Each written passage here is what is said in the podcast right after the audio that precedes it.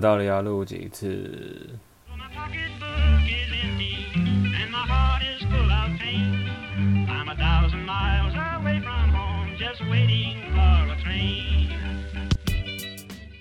？Hello， 欢迎来到9年7班，我是奇。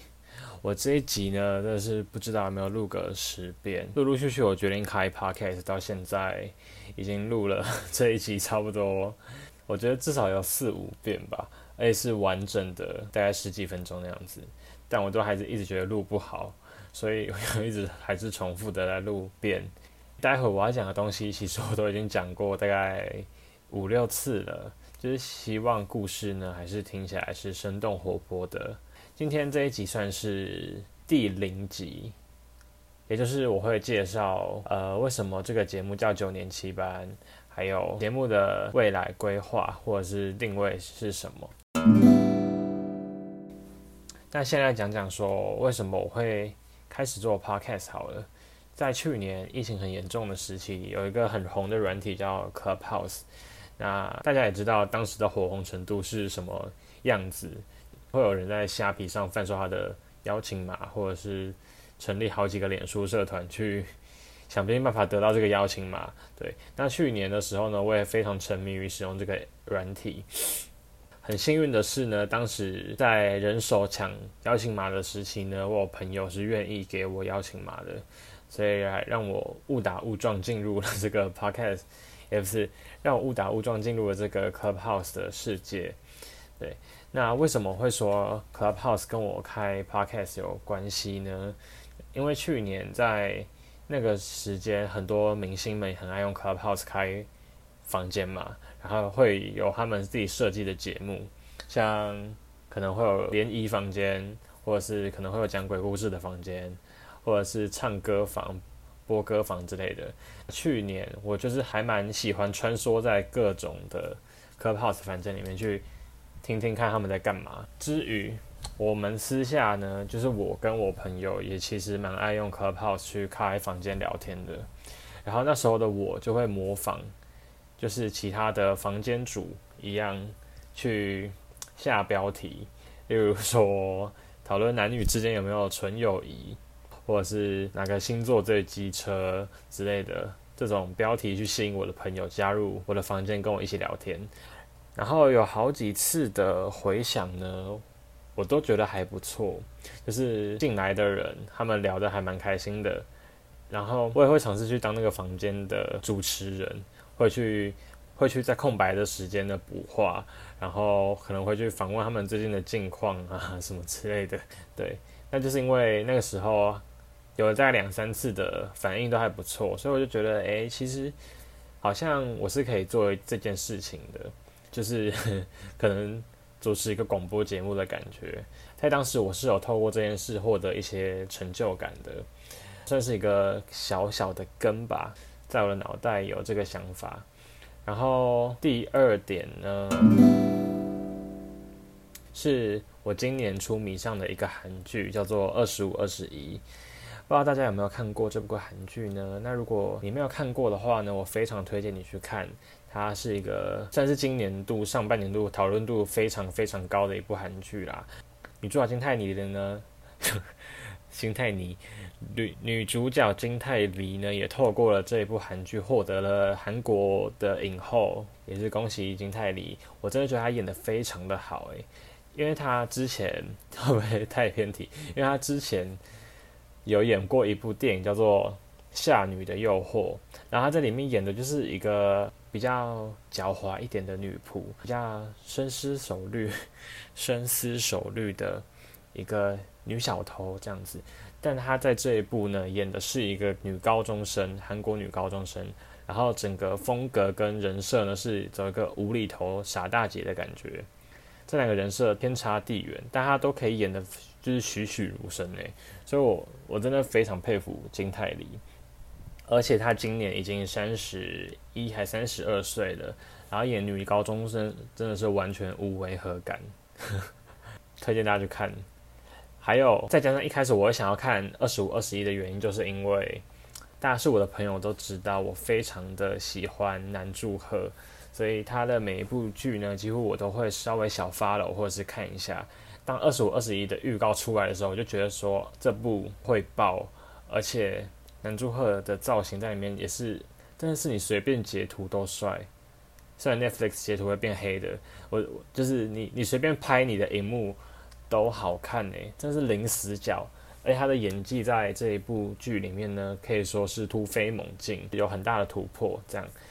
所以非常推荐大家去看这一部剧。它是一部暖心的成长爱情故事，虽然到后面呢会有点悲伤，但你可以，如果你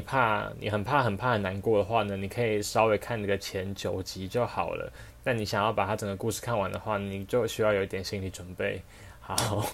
推荐结束。为什么会说25、21也会有影响到我想要开 podcast 的原因，是因为它的故事呢是围绕在5名的主角群，然后其中一个的角色呢是叫做池生婉，她是一个女性的角色，然后她是全校第1品学兼优的模范生，她就读的是太良高中，也就是主角群们成长跟所有故事发生的那个地点。太良高中呢是一个充满大小眼的学校。老师呢会对成绩不好的学生非常的坏，可能他们没做什么事情，就是打他们、体罚他们，然后或者是叫他们去罚站之类的。那成绩好的学生呢，像例如这个生晚，他就是一个全校第1名嘛，然后又是班长的角色，他就会对生晚非常的好。但是呢，生晚不会因为他自己是得到好处的人，而去觉得学校对成绩不好的学生施暴是一件好事。他反而会替他们出来发声，就是伸张正义，去争取他们的权益。这是我第一非常着迷他的点，他是我算是前3喜欢的角色哦，在这个韩剧里面。再来，他除了学生之余，也是这个高中的广播部的部员，就是在广播部，就是有点类似像广电系那样嘛。我其实也不太知道，有点像是类似在学校里会进行一些学校内的新闻广播的那种广播社。他同时私底下呢也会用 DJ 生晚，也就是 DJ 他的名字的这个名义去做一个电台的主持人。那这个电台呢是他自己，应该是他自己架设的一个线上直播的一个电台，他就会开台，然后去诉说他可能日常生活啊，或者是对最近社会的一些想法，还有学校发生的事情，包括他会在那个电台呢讲说他学校的一些不公不义的事情，然后去提醒他的听众们要注意自己的权益有没有受到剥夺。然后我看完啊，就觉得说他的这个行为很让我崇拜耶，就是他的整个人设还有他在做的事情非常让我的憧憬。他可以利用他的节目去渲染到一些听众，或者是可能帮助到一些很迷惘的人，因为他的声音就是很算是温柔坚定，然后也会告诉他的听众一些正能量的事情。对，所以我就是蛮崇拜跟欣赏这个角色的。然后再加上去年的 Clubhouse 的小得逞呢，我就觉得说好像可以做做看 podcast。 于是呢，我就在今天开始录了，希望我可以像生晚一样持续的做下去。接下来来说说为什么这个节目会叫做9年7班好了。一开始我其实想名字想了非常的久，就是不知道到底要叫什么名字。因为我本人是一个9年级生，也就是民国91年出生的人，然后今年要满20岁，目前还是学生阶段，就是还正在学习很多的事情，观点呢也没有办法像有出社会历练过的人那么的成熟，所以我做这个节目只是单纯的想要透过一个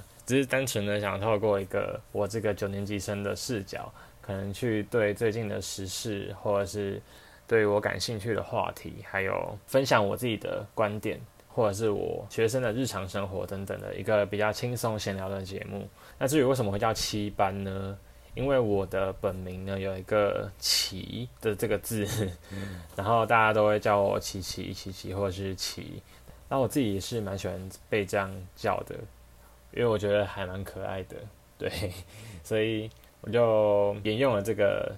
我的小绰号到这个节目里面来，然后9年7班就是7跟7